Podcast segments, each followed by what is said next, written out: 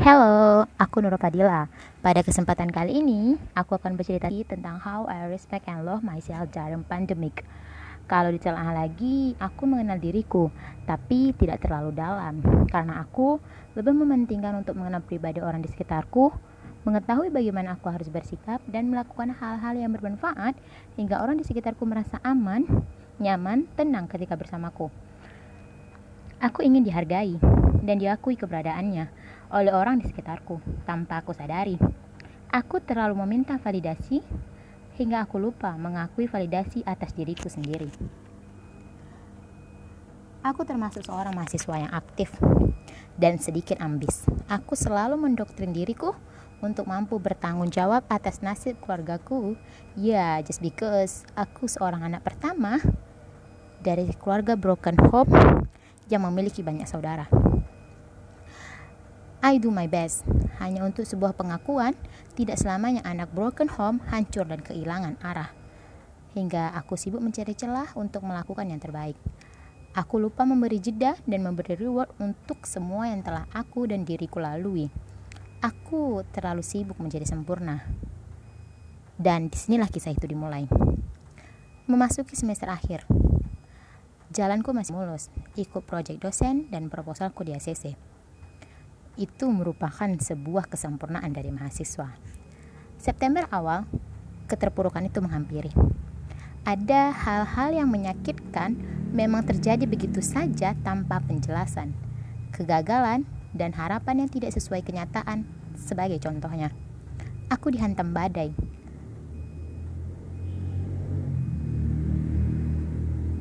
Kegagalan ulah kesombongan diriku yang merasa paling besar dan benar. Kegagalan yang menghantarkanku mencaci dan memaki diriku sendiri. Setelah pada itu berkunjung, I never feel okay. Aku nggak pernah keluar rumah. Seorang Nur Fadila yang biasanya literally selalu nongki dan jalan-jalan mendadak mendadak menjadi Rapunzel yang terkurung di menara di tengah hutan belantara. Can you imagine it? How the stupid. Saja patah hati, tapi ini bukan karena doi. Segala macam bentuk motivasi, support dari teman, kerabat hanya berputar. Aku menjadi pembanding atas diriku dan orang lain. Mereka nggak pernah ngerasain jadi aku. Mereka nggak tahu gimana sakit dan terpuruknya aku.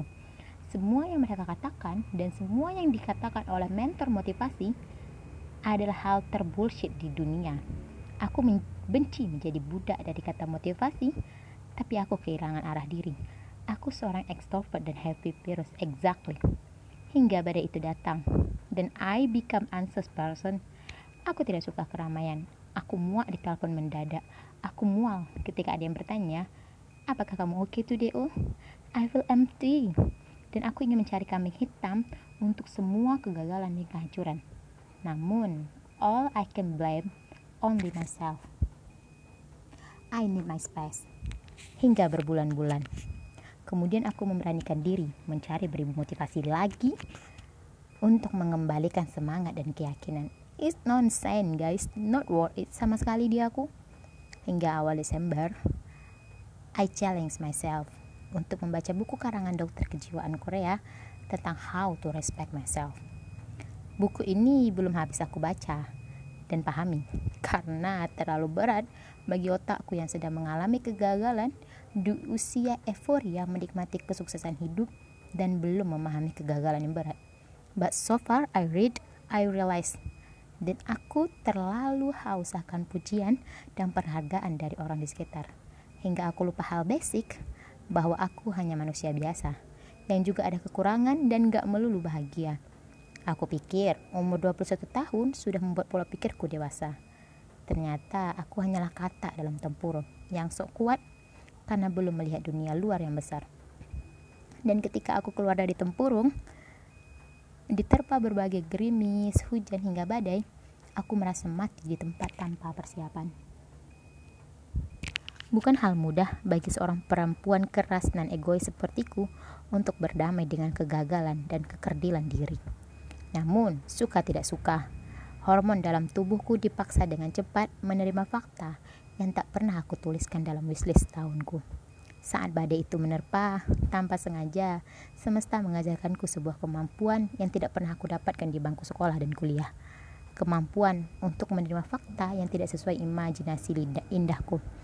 Ku gerakkan tanganku dan ku peluk kegagalan bernama badai itu. Aku terima kenyataan pahit yang masih tak pernah bisa aku nalarkan di otak kecilku. Aku terima segala hal yang dibawa oleh badai itu kepadaku. Aku terima karena aku yakin aku masih bisa mencari opsi lain. Aku tetap berduka, of course, aku tetap bersedih. Namun, aku berhenti mencerca dan menyalahkan diri sendiri. Aku masih menjadi satu-satunya yang terkuat untuk diriku bisa berdiri dan kembali menantang dunia yang kejam atas segala imajinasi dongengku. Perlahan tapi pasti, aku mulai merangkak, menggapai dan menghadap badai yang telah memporak-perandakan jati diriku. Bukan dengan berjalan, apalagi berlari Aku menghadapi badai besar itu dengan merangkak, dengan beribu keyakinan akan pelangi setelah badai yang aku letakkan di atas pundak kecilku dan merangkak perlahan bersamaku. Hingga aku tiba di pintu pembukaan badai, aku kerahkan semua kemampuanku untuk mengatakan kepada sang badai, kau boleh menghancurkan duniaku hari ini. Tapi, wahai badai, kau tak akan pernah bisa membunuh api kecil yang hampir padam dalam diriku Sekecil apa pun ia, tapi itu yang mampu menghantarkanku hingga aku tiba di sini. Aku menyayangi diriku yang telah bersamaku selama aku bernapas 21 tahun ini. Aku mengagumi ciptaan Tuhan bernama aku karena sekalipun aku runtuh, aku tidak mati. Setidaknya belum. Belum mati di saat beribu harapanku belum terpenuhi. Hal pertama yang harus disadari sebelum melakukan perubahan kepada society dan dunia adalah diri sendiri, menghargai dan mengakui kekurangan dan kehebatan diri sendiri. So wanna thanks me and hug myself untuk menjadi Wonder Woman bagi diriku sendiri. Sekian, saya Nur Fadilah, ini narasi singkatku. Semoga sedikit memberi makna dan manfaat bagi teman tentang badai dan semangat perjuangan.